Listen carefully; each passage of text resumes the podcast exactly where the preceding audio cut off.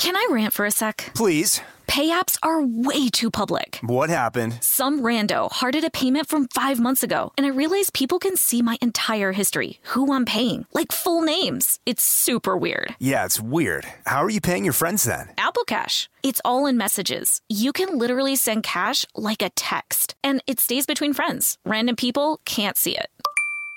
Did you just pay me a dollar on Apple Cash? Shh. Services are provided by Green Dot Bank. Member F D I C. Terms apply.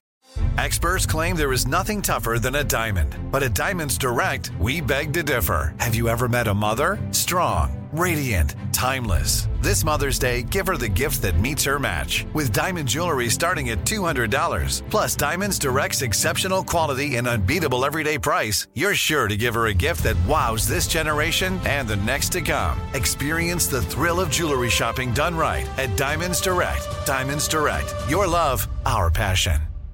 This episode is brought to you by Pedigree. If you've been looking for love at first sight, it is closer than you think. It can be found at your local shelter. So this June seventh to ninth, join the Pedigree Adoption Drive, and the Pedigree brand will reimburse your dog adoption fees nationwide. Pedigree knows that bringing a dog into your home not only opens their heart, it can open yours too. Visit pedigree.com slash adoption dash drive to learn more about the adoption drive and to see full terms and conditions. You know what's better than cat videos on YouTube, Caroline? What, nothing? Stuff Mom Never Told You videos on YouTube, Caroline. That is better. That's right. Go to youtube.com slash stuff mom never told you to see our brand new channel. That's youtube.com slash stuff mom never told you. Go listen and subscribe. Welcome to Stuff Mom Never Told You from how stuff works dot com. Welcome to the podcast. I'm Kristen. And I'm Caroline. And Caroline, since we're talking about bedwetting, obligatory, embarrassing story from childhood moment. Uh, yeah, I mean, I am sure that as a very small child, I, maybe I wet the bed. I mean, I guess I'm not sure. I only remember doing it once, and I remember it because I actively made the decision to do it. Oh. Yeah, I, I don't know what was up with that, but I remember in my head, it was like late at night, and I did have to go to the bathroom, and I didn't necessarily want to get up, and I just remember thinking, other kids do it. It's a thing that kids do. And so I wet the bed, and then I was like, oh, this is the worst. That is the, that is my favorite example of childhood peer pressure I've ever heard. What? Other kids are peeing the bed? I'm gonna do it. My, my most, uh, vivid memory of wetting myself, and I'm sure listeners out there who are eating lunch right now, happy lunchtime. Uh, but my most vivid memory of urinating on myself was not in the bed, although I know that I did it sometimes as a kid, mm-hmm. but it wasn't a chronic thing. But I remember one time, I was in the car with my mom in our G M C van. It was huge. And she had to stop off at the grocery store on our way home. And I remember when she pulled in to the parking lot, I had to go so bad I wanted to wait in the car. Well, Mom ran into a friend inside, apparently. Oh, no, that's the worst. Yeah. And I held it as long as I could. And then I could hold it no more. Oh, why didn't you go in the store and, like, use the store bathroom? That's such a good idea. I did not think about that at all. Oh, that's the worst. I know my mom was a lengthy grocery shopper yeah, also. Yeah. And of course she felt terrible when she got back to the car, but, and I was mortified. Yeah. Because I was of an age, I was probably in the double digits, eighteen. No. Last week. Yeah. No, I was probably ten or eleven when it happened. So it was mortifying for me and for my mother as well. But let's go briefly into the history of bedwetting, because it is not just something that happens to strong-willed young girls such as ourselves. It is a cross-cultural thing that happens all over the world, and it has an extensive history. If you go all the way back to fifteen fifty B C to the Ebers Papyrus of Egypt, there is a bedwetting treatment that they write about, which is a vegetable and a mineral salt in a fluid vehicle, such as water, beer, or honey. So I guess you drink that? Ew, I wouldn't want to drink honey, but I mean... Maybe if you put it in beer. So give your child a beer before he or she goes to bed. Now, in my experience, that just causes people to wet the bed more. Probably. Yeah, and this is coming, by the way, from the book Stop Washing the Sheets, How to Cure Your Child's Bedwetting by Lane M.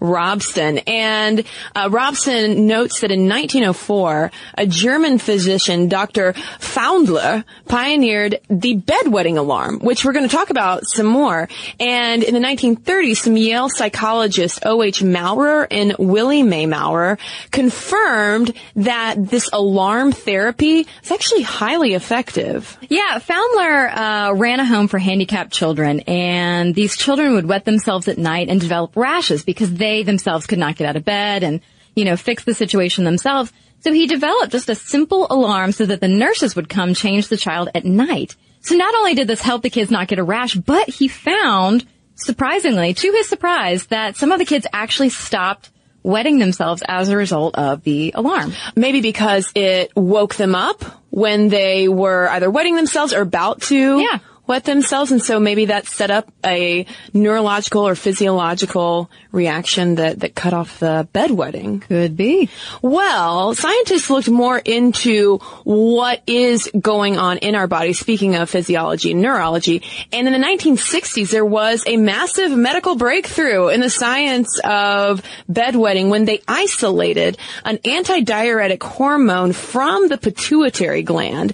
And they were able to make a synthetic form of this called desmopressin. And desmopressin would be, for instance, the opposite of a diuretic like caffeine that makes you go to the bathroom a lot. Right. And I can attest to that because I drink a gallon of coffee every morning. So I'm nice and dehydrated. There are so many bathroom breaks during the recordings. So many. This is edited together in an incredible way. It takes about three hours for us to get through. Um, well, so flashing forward in the nineteen nineties, in nineteen ninety-seven, the International Children's Continence Society formed to support research and education on bedwetting because there are so many aspects to it. There's a psychological aspect, you know, actual neurological or physical aspects to it. And so they wanted to help research the topic. And while something like the International Children's Continence Society might sound a little bit funny, it, bedwetting is a serious thing. It happens to so many kids, and especially when kids don't naturally age out of it, mm-hmm. it can be a, a bit of an issue for them and for their parents. Um, and Caroline, you mentioned that the International Children's Continence Society also looks into maybe the psychological aspects of it, as did, we must mention, Sigmund Freud. And not surprisingly, folks, Freud had quite a, how would you describe his theory of bedwetting? A very Freud-like. Very Fre- Freud had a very Freudian explanation for why children wet the bed. It was, in his words, the libidinal dimension of primary enuresis. Right. He, uh, he looked at this patient, Dora. Uh, he, he studied why she was, had wet the bed into a late age. He looked at all of her dreams, a lot of which had to do with fire and escaping a fire. And they couldn't escape the fire because her mother had to go back for the jewel box. And oh, we all know the jewel box is a metaphor for a vagina. And on and on and on. And so he basically interpreted nocturnal enuresis, which is like the scientific term for bedwetting, as a substitute for genital gratification, noting the links between, as we just said, enuresis and fire, a theme that he discovered in dreams as representative of frightening, aggressive, or erotic drives. So in short, he connected wetting the bed with masturbation. Oh, because enuresis, bedwetting, that like puts out the fire as masturbation might calm desire. I didn't mean to just rhyme that, but it did. I love it. Can I rant for a sec? Please. Pay apps are way too public. What happened? Some rando hearted a payment from five months ago, and I realized people can see my entire history, who I'm paying, like full names. It's super weird. Yeah, it's weird. How are you paying your friends then? Apple Cash. It's all in messages. You can literally send cash like a text, and it stays between friends. Random people can't see it. Did you just pay me a dollar on Apple Cash? Shh. Services are provided by Green Dot Bank, member F D I C. Terms apply. Snag a Job is where America goes to hire, with the deepest talent pool in hourly hiring. With access to over six million active hourly workers, Snag a Job is the all-in-one solution for hiring high-quality employees who can cover all your needs. On demand, temp to hire, part-time or full-time. You name the position. Warehouse worker, retail associate, grocery store clerk, fitness trainer, baker, stylist, bellhop, podcast producer. Yeah, Snag a Job's got a worker for that. With our easy-to-use platform, you're able to seamlessly post and fill available positions quickly with a dedicated customer support team to provide all the help you need along the way. Kind of nice knowing you have a talent pool like that in your own backyard, right? Snag a Job is the partner you need to keep your business running smoothly. So visit snag a job dot com or text SNAG to two four two four two four to talk to an expert. snag a job dot com, where America goes to hire. This episode is brought to you by P N C Bank, who believes some things in life should be boring, like banking. Because boring is safe and responsible, level-headed and wise. All things you want your bank to be. You don't want your bank to be cool or sexy. Sexy is for eighties hair bands, not banks. That's why P N C Bank strives to be boring with your money so you can be happily fulfilled with your life. P N C Bank, brilliantly boring since eighteen sixty-five. Brilliantly Boring Since eighteen sixty-five is a service mark of the P N C Financial Services Group, Incorporated. P N C Bank, a National Association, member F D I C. Yeah, Freud, Freud thought masturbation caused bedwetting. And moving along. No, that was the thing, though, with this case, with Dora, reading about it, he almost forced her into admitting that there were these, you know, sexual urges that were mm-hmm. going along with it. Uh, but thankfully, bedwetting has moved far beyond Freud.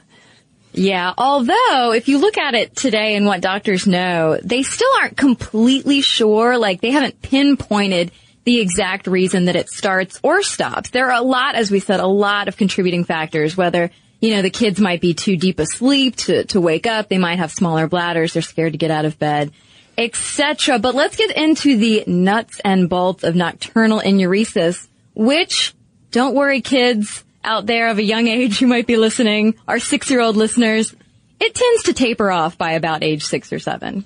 Yeah, there was a study which found that among fourteen thousand British kids that they looked at, bedwetting was most common between four and a half and five point four, to be exact, years old. But the more severe the bedwetting, the longer it tends to last into adolescence. Um, and some of the reasons that the Mayo Clinic cites for why bedwetting happens is, uh, for instance, a small bladder. The child's bladder might not be developed enough to hold urine produced during the night, or the kid might have an inability to recognize a full bladder because those nerves that control the bladder are slow to mature, and having a full bladder might not wake your child. Which reminds me of now having dreams that I am either really thirsty or just searching for a bathroom mm-hmm. everywhere. I wonder, what if my nerves are slow? Because then I'll, I'll wake up and be like, oh, thank Thank goodness. No, I, I've had those dreams, too, where you're like, you have to go to the bathroom so badly, and you're like, you're trying to do all this stuff in your dream. Meanwhile, you're like, no, but I have to go to the bathroom. Exactly, yeah. Porta potties pop up. There's all,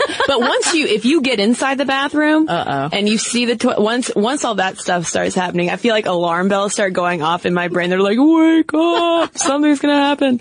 Uh, but they've also looked into hormone imbalances, because during childhood, some kids don't produce enough of that antidiuretic hormone that we mentioned at the top of the podcast, uh, and it's vasopressin, which slows nighttime urine production. It's the stuff that kicks into gear to lower things like thirst, hunger, needing to go to the bathroom, to calm you down so that we can hopefully sleep through the night. Yeah, there's also factors like stress, stressful events like becoming a big brother or sister, starting a new school, or sleeping away from home could trigger bedwetting that maybe the child hasn't gone through before necessarily. Maybe it's something new just in response to a stressful event. Also, physical things like urinary tract infections that could make it difficult for your child to control urination. Sleep apnea, which is something that I didn't realize going into this, that sometimes bedwetting is a sign of this obstructive breathing condition uh, when your child's breathing is interrupted during sleep. It's often because of inflamed or enlarged tonsils or adenoids, which, whew, thank goodness I got those ripped out of me when I was six. Uh, other signs of sleep apnea include snoring, frequent ear and sinus infections, sore throat, and daytime drowsiness. Uh, also diabetes. For uh, a child who's usually dry at night, bedwetting might be the first sign that they are developing diabetes. And just for a couple other conditions that are often linked to chronic bedwetting, constipation is one thing. If the the child doesn't empty out his or her bowels, that can press on the bladder, making it harder for them to hold in urine, making them more likely to wet the bed. And there might be a structural problem in the urinary tract or the nervous system that is tripping up that brain-body system between the bladder and the brain, saying, hey, you know what, you need to get up and go to the bathroom. But the most astounding fact that I learned about bedwetting is that for all of these things, yeah, you got sleep apnea, diabetes, constipation, small bladder, yada, yada, yada. But, Caroline, here's the thing. If you're a child and you're wet in the bed, you know who you can blame? Your parents. Of course you can. You can blame your parents. Now, Freud would probably also have a heyday with this, but bedwetting, yes, it runs in the family. These statistics are coming from American Family Physician, which is the peer-reviewed journal of the American Academy of Family Physicians. And if both parents wet the bed when they were kids, their child will have a seventy-seven percent chance of bedwetting. That's crazy. I, I never, I never knew there was a an, an inherited trait. Yeah, who in knew, bedwetting. Who knew you could pass that on to your kids? And just to note how strong it is, if one parent wet the bed but the other didn't, you have a forty-three percent chance. But even if neither parent chronically wet the bed, still there is a fifteen percent chance, just because of developmental stuff going on in kids' bladders, that nervous system. Um, but moms and dads also have a little bit of a different contributing factor. Bedwetting dads, for instance, correlate to a seven in one chance of having a bedwetting child, whereas moms pass down a five in two chance. Interesting. Mm-hmm. And another interesting thing I found when we were looking stuff up for this episode was a link to breastfeeding, which I also never would have thought of.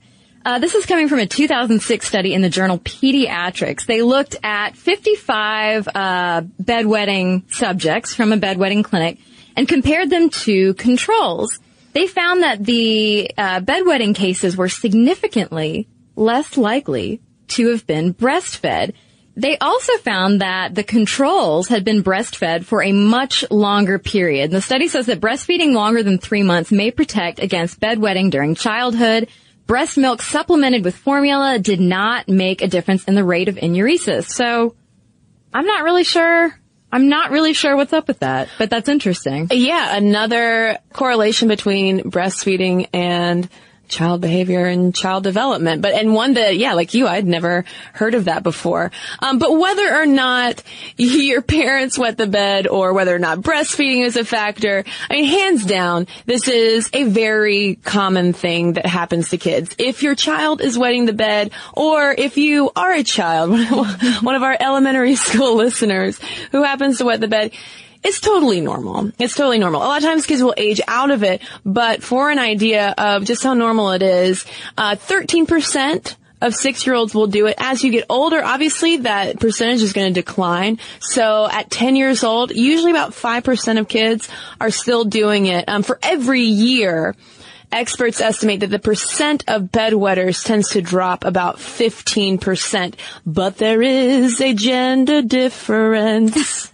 Yeah, boys are, are two times more likely to wet the bed, which, again, I'm like, it blows my mind. Yeah, and I didn't see any specific explanation for boys versus girls. Well, but boys, I know, judging from my, I, you know, my brother and sister-in-law have a boy and a girl, and I've heard them talk about this numerous times, that boys take longer to potty train in general than girls do, so I'm guessing it's going to have something to do with maybe differences in the male and female urogenital systems. Mm, good idea, Doctor Kristen. Indeed. I'm wearing my lab coat right now.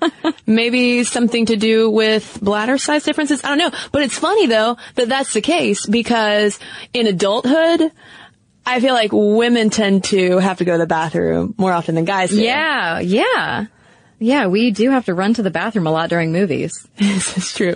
Or at music festivals. Oh, God, that's the worst. I'd rather go dehydrated. I'd rather pass out from dehydration at a music festival than use a porta potty. That's why I carry wet naps with me wherever I go. Or you can get one of those Go-Girl funnels. I know. Do you know, I was, who was I just telling about that? That they were like, their jaw was on the table when I was describing it. That they existed, that funnels, listeners, what we're talking about. Some of you have sent us links to this, that uh, we're talking about how funnels that allow women to use the bathroom easier standing up. It allows us to aim, essentially. Right, and I was describing, like, there is like the P-Pal or whatever that's like an actual like rubber thing. But then there's the cardboard ones, and I was describing it like, it's like the container that, you know, you got your hot dog in in the school lunch line. Yeah. Yeah, yeah and, and that just got the eyes to go wider in my description. But anyway, back to our topic. Yeah, there was one very random finding that we uncovered in the two thousand seven journal Neurology and Neurodynamics, and the study was Bedwetting in Chinese Children, Epidemiology and Predictive Factor,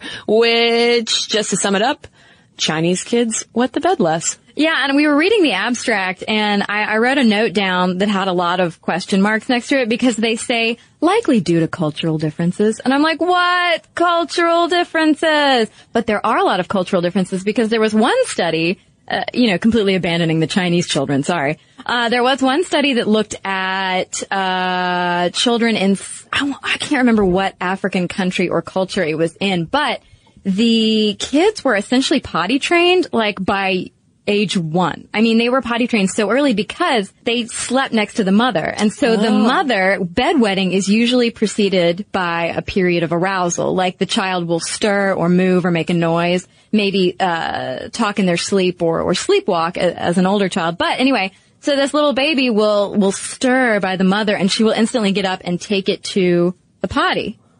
And so the baby just learns from an early age, like, this is where I go to the bathroom. I don't go in bed or in my diaper or whatever. So, I mean, yeah, depending on your culture or your upbringing or where you sleep as a kid, that could also have a lot to do with it. Yeah, I would wonder if there are any parents listening who practice co-sleeping, mm-hmm. where their very young children will sleep in beds alongside them, if maybe that makes potty training and bedwetting easier. Could um, be. Yeah, if if anybody knows, send us an email. Um, but let's talk about treatment for bedwetting, because usually it goes away on its own, like we've mentioned a couple times. By age seven, it's that's usually the, the age that it tapers off. And we're gathering this information from articles from the Niemers Foundation, Kids Health Site, Mayo Clinic, and WebMD. Um, but some of the methods that experts recommend, rather than just immediately going to the doctor or putting the child on some sort of medication, um, maybe have your child, if you're having bedwetting issues, go to the bathroom right before bedtime. It's something called double voiding. So maybe after dinner or around P J time, mm-hmm. when you put your P Js on, you go to the bathroom, and then right before they climb under the covers, they have them, you have them go to the bathroom again. I double void. You double void? Well, I'm very neurotic, and I, like, I, if I just go to the bathroom, like, before I read in bed, because I read in bed, so, like, I'll go to the bathroom, get in bed and read. And if I just turn the light out, I'll lie there for seriously, like, five minutes going, like, do I have to pee again? Should I pee again? But I'm so comfortable. Do I have to get out of bed? So I just automatically, I automatically double void. You're just learning so much about me. No, well, I know exactly what you're talking about. I do, I do that too as well, especially if I'm having a water yeah. with my nighttime reading. Mm-hmm. You know, uh, but speaking of water with our nighttime readings, steer clear of fluids before bed, especially caffeinated ones. This is why soda pop for dinner is just not a good idea. Soda pop. Soda pop. Yeah, there's, uh, if you want to get really specific about it, there is a rule of thumb that you can follow, which, which splits up forty percent of liquids between seven a.m. and noon for children, then forty percent between noon and five, and then only twenty percent of liquids after five p.m. How you would really uh, manage that divvying up, I'm not exactly sure. Um, but one thing that you don't want to do if your child is wetting the bed, don't punish him or her. Don't punish your little tyke. That's right. Uh, doctors and experts offer the advice that you should offer small rewards, like stickers, like Gold Star, little kid, you didn't wet the bed. Also, maybe have your kid help you change the sheets and explain that it's not punishing you. We're not punishing you by making you do this. It's just part of the process. If you wet the bed, you got to help mommy change the sheets. Mm-hmm. Then, or dad. Or daddy. Or dad can change the sheets, too. um, but if you are having recurrent problems, the most effective treatment that you can probably go with is the moisture alarm, that device that was initially pioneered in nineteen oh four by the German physician, Doctor Foundler. And these are, these days, battery-operated devices that connect to moisture-sensitive pads in either the child's pajamas or in the bedding, and it goes off when it senses wetness. And usually, between two to twelve weeks, you will see a major difference in a child's bedwetting. I mean, I think that's really impressive. I, you know, it's not like it's negative reinforcement yeah. at all. It's, and it's not positive reinforcement either. It's just like either waking you up if the child doesn't wake up, or it's waking the kid up and saying, okay, don't do that. Get up and use the bathroom if, you know, if the kid's old enough to get out of bed by himself. A typical last resort is medication, like the stuff we've talked about, like desmopressin, because that ups the antidiuretic hormone in the body. But there's a potential scary side effect of seizures if the child drinks too much liquid while on the medication. There are also medications to reduce bladder contractions and increase bladder capacity, and the antidepressant imipramine can change children's sleep and wake patterns, but it's also possible to have a fatal overdose with this medicine. So, I mean, obviously, tread lightly and, you know, consult your doctor before you do anything like this. But, hey, parents, I would say try that moisture alarm. That sounds incredible. And if you have tried it, I would love to hear about it. Yeah, and if you are dealing with an older child who is having trouble still wetting the bed, um, experts also recommend having him or her keep a journal or a calendar of when it happens. Again, not to shame them, but to empower them to understand and overcome the bedwetting. It kind of puts, sort of in the same way as having them help out with changing the sheets, mm-hmm. it makes them more cognizant of what's going on and allows them to start seeing any patterns and uh, just hopefully brings more awareness to it. But when should you really call the doctor or a pediatric urologist or nephrologist? Because, like we mentioned, wetting the bed might not just be a sign that a child, you know, might have a small bladder or something like that, but it could be a sign of an underlying medical condition like U T Is, constipation, bladder problems, diabetes, severe stress. Right. And so some things you want to look for in your child if this starts happening is if he or she suddenly starts wetting the bed after being consistently dry for at least six months, begins to wet his or her pants during the day, snores at night. We talked about sleep apnea, uh, complains of a burning sensation or pain when urinating. That could be a U T I. Has to urinate frequently, is drinking much more than usual, has swelling of the feet or ankles. Or if your child is still wetting the bed at the age of seven, which, as we said, is pretty much the average drop-off age. But again, I don't think we can reiterate this enough. It's not something for punishment, because doctors used to think that bedwetting was caused by underlying psychological problems or that children were just acting out. Uh, but a lot of research now demonstrates that it's usually the opposite way around, that if there is, if there are behavioral problems going along with it, a lot of times it might be a product of the embarrassment of waking up to a wet bed that could be leading to that kind of stuff. Right, because, I mean, kids know, I mean, especially older kids are aware that it's it's kind of a no-no, that maybe they shouldn't be doing it. And uh, in two thousand seven, there was a study published in Child, colon, Care, Health, and Development uh, that basically talked to kids themselves, and they responded that they do think of it as a social problem. Boys and those who suffer from nocturnal enuresis in general were more likely to view bedwetting as more difficult for children to handle. So it is seen as like a, a difficulty that children have to endure. It's like, you know, we as adults are like, oh, I have to go to work and I'm unfulfilled in my, my job. Kids are like, oh, I've got to wet the bed. I've got to get over this. I've got to wet the bed. Oh, I've got to change my Thomas the Tank Engine sheets again. Ugh. But, I mean, all that said, it's really not usually a sign, like you said, of deeper emotional issues most of the time. However, there was a study in nineteen ninety-six in the journal Pediatrics called Bedwetting in U S Children, Epidemiology and Related Behavior Problems that found that the older kids are who wet the bed, the higher the prevalence of behavioral problems. But I wonder still, though, if it's, you know, kind of a chicken and the egg thing, which right. came first. Is it the behavioral problems? Is it stress on the parents' end who, that might be causing that self-reporting of saying, yeah, you know, my kid is acting out? Because that's how this study was formatted. It was parents basically checking the box to say yes or no that their older children are having behavioral problems. And maybe, again, it's that feeling of being out of control of their bodies or shame or embarrassment that could be causing it. And, um, yeah, because I, I, I did... I was expecting when we went into researching this episode that we were going to find a lot on the psychological underpinnings of it mm-hmm. and maybe link to negative behavioral patterns and stress and stuff. And really, it was a lot more just focused on physiology. Right, right. Like actual physical issues causing mm-hmm. it. Yeah. Well, so now that we've given you a lot of details about bedwetting and we've hopefully enlightened you that there's really nothing mentally wrong with your child and, and emotionally wrong, that it probably is just a normal physiological issue that they will grow out of.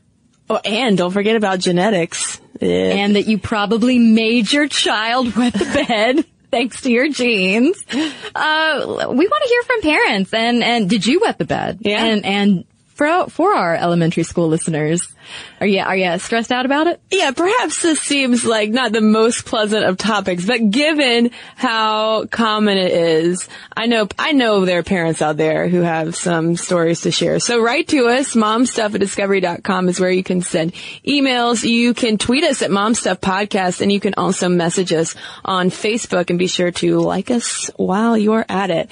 Uh, and we're going to get to a couple of the letters that you sent in, but first, let's take a quick break. And we'll be right back. Snag a Job is where America goes to hire, with the deepest talent pool in hourly hiring. With access to over six million active hourly workers, Snag a Job is the all-in-one solution for hiring high-quality employees who can cover all your needs. On demand, temp to hire, part-time or full-time. You name the position. Warehouse worker, retail associate, grocery store clerk, fitness trainer, baker, stylist, bellhop, podcast producer. Yeah. Snag a Job's got a worker for that. With our easy-to-use platform, you're able to seamlessly post and fill available positions quickly, with a dedicated customer support team to provide all the help you need along the way. Kind of nice knowing you have a talent pool like that in your own backyard, right? Snag a Job is the partner you need to keep your business running smoothly. So visit snag a job dot com or text SNAG to two four two four two four to talk to an expert. snag a job dot com, where America goes to hire. This episode is brought to you by P N C Bank, who believes some things in life should be boring, like banking. Because boring is safe and responsible, level-headed and wise. All things you want your bank to be. You don't want your bank to be cool or sexy. Sexy is for eighties hair bands, not banks. That's why P N C Bank strives to be boring with your money so you can be happily fulfilled with your life. P N C Bank, brilliantly boring since eighteen sixty-five. Brilliantly Boring Since eighteen sixty-five is a service mark of the P N C Financial Services Group, Incorporated. P N C Bank, a National Association, member F D I C. When you think about the future, what kind of technology do you envision? Whatever the future holds, artificial intelligence will undoubtedly be at the heart of it all. Join Graham Class as he hosts Season two of Technically Speaking, an Intel podcast from Ruby Studio in partnership with Intel. Explore the future of technology that's rapidly evolving our world today with the help of A I. There is still so much work and research needed to fully understand the power and potential of A I, and Intel is at the forefront of implementing A I and revolutionary technology that's changing the world we live in for the better. In each episode, Graham interviews the minds transforming medicine and healthcare, retail, entertainment, personal computing, and more, while pioneering new uses for A I in these spaces. Tune in every other Tuesday and explore the latest technology that's changing our world today and creating a more accessible tomorrow. Listen to Technically Speaking, an Intel podcast on the iHeartRadio app, Apple Podcast, or wherever you get your podcasts. And now, back to our letters. And we've heard so much from everyone, still hearing from folks, about our episode on Fitspo slash Fitspiration, because uh, it was more of a controversial topic than I was anticipating. And we've got one here from Maddie, and I thought she had a, a, a really balanced response to the whole thing. She says, I had heard about Finspo long before and was disgusted, but I didn't realize how similar Fitspos were until I stumbled upon them. I found many Tumblr blogs dedicated to the subject and had never been so motivated in my life. It was just what I needed to start my fitness journey. I agree with what Kristen said about it being seventy percent Finspo, but I would like to point out that many blogs promoting unhealthy eating and body images like to claim to be Fitspos. True Fitspiration acknowledges that thigh gaps are unrealistic and encourage everyone to love their body no matter the size or shape. I agree that some bloggers go to the extremes that lead to obsessions that do more harm than good, but I know for me and many others, Fitspo is a way to stay motivated and share our progress. I personally have always been extremely out of shape and overweight, which caused me to feel terrible about myself. Fitspo blogs have taught me how to be confident and love myself, as well as allowing me to discover all the awesome things my body is capable of doing. I advise listeners to do their research and do not believe everything they read on a Fitspo page. I would also say be realistic with your lifestyle. Although diet and exercise is important, it should not be what your world revolves around. So thanks, Maddie. I think that's some, some great insight there. Okay, I have a message here from Jessica. She wrote to us on Facebook. She says, hey, ladies. Hey, Jessica. Hey, girl. Love the podcast and was particularly moved by the Fitspo podcast. I'm a smallish person, five foot four and one hundred twenty-five pounds, but have felt the need to start exercising to get healthy, especially heart healthy, and moving around is just plain good for you. However, like Caroline stated, when I look around for workouts or various inspiration online, I end up feeling awful about myself. This has been extremely frustrating since I want to be proud of the body I have and not feel pressured to be thinner or fitter. I just want to have a healthy heart. Also, added pressure of my family being extremely fit and sometimes judgmental. My father is a serious biker, my sister is a dance major, and mother power walks like it's nobody's business.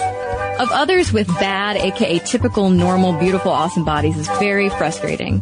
Anyways, I am working on positive thinking and making running fun by doing it with my hilarious roommate, who is very positive and fun. So that's great, Jessica. I, my roommate, dude roommate, is a huge runner, runs a lot, and I would never run with him because he is too fast for me to keep up with. But I have been on the elliptical a couple times a week, which is good. And I am considering joining a gym to do kickboxing. Nice. Because I'm angry. Oh, I just no. want to take it out on the bag. As long as I don't walk into your kickboxing class and there's like a photo of me on the bag, I highly encourage it. No, it's just a picture of Atlanta traffic. Oh. Like taped up to the wall. I'm like, ugh. Yeah. Punch. That'll, that'll do it. Uh, well, thanks to everybody who's written into us. Mom Stuff at Discovery dot com is where you can email us. You can also message us on Facebook and follow us on Twitter at Mom Stuff Podcast. And we're on Tumblr as well. We're at Stuff Mom Never Told You dot Tumblr dot com, where you can find all of the things that we're doing in one convenient location. And of course, don't forget to watch us on YouTube every Monday, Wednesday, Friday, and more sometimes. We're coming out with new stuff, so you want to check it out. It's youtube.com slash stuff mom never told you. And don't forget to be kind and subscribe. For more on this and thousands of other topics, visit How Stuff Works dot com.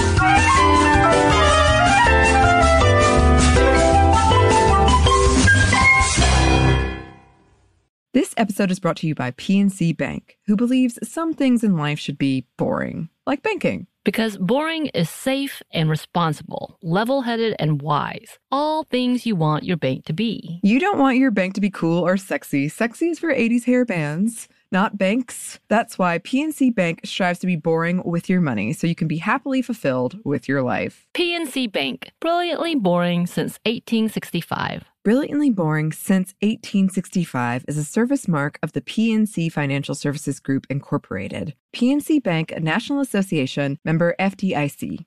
This episode is brought to you by Pedigree. If you've been looking for love at first sight, it is closer than you think. It can be found at your local shelter. So this June seventh to ninth, join the Pedigree Adoption Drive and the Pedigree brand will reimburse your dog adoption fees nationwide. Pedigree knows that bringing a dog into your home not only opens their heart, it can open yours too. Visit pedigree.com slash adoption dash drive to learn more about the adoption drive and to see full terms and conditions. Xumo Play is your destination for endless entertainment. With a diverse lineup of three hundred fifty plus live channels, movies, and full T V series, you'll easily find something to watch right away. And the best part? It's all free. Love music? Get lost in the nineties with iHeart nineties, dance away with hip-hop beats, and more on the iHeartRadio music channels. No logins, no signups, no accounts, no hassle. So what are you waiting for? Start streaming at play dot xumo dot com or download from the app and Google Play stores today. All you can stream with Xumo Play.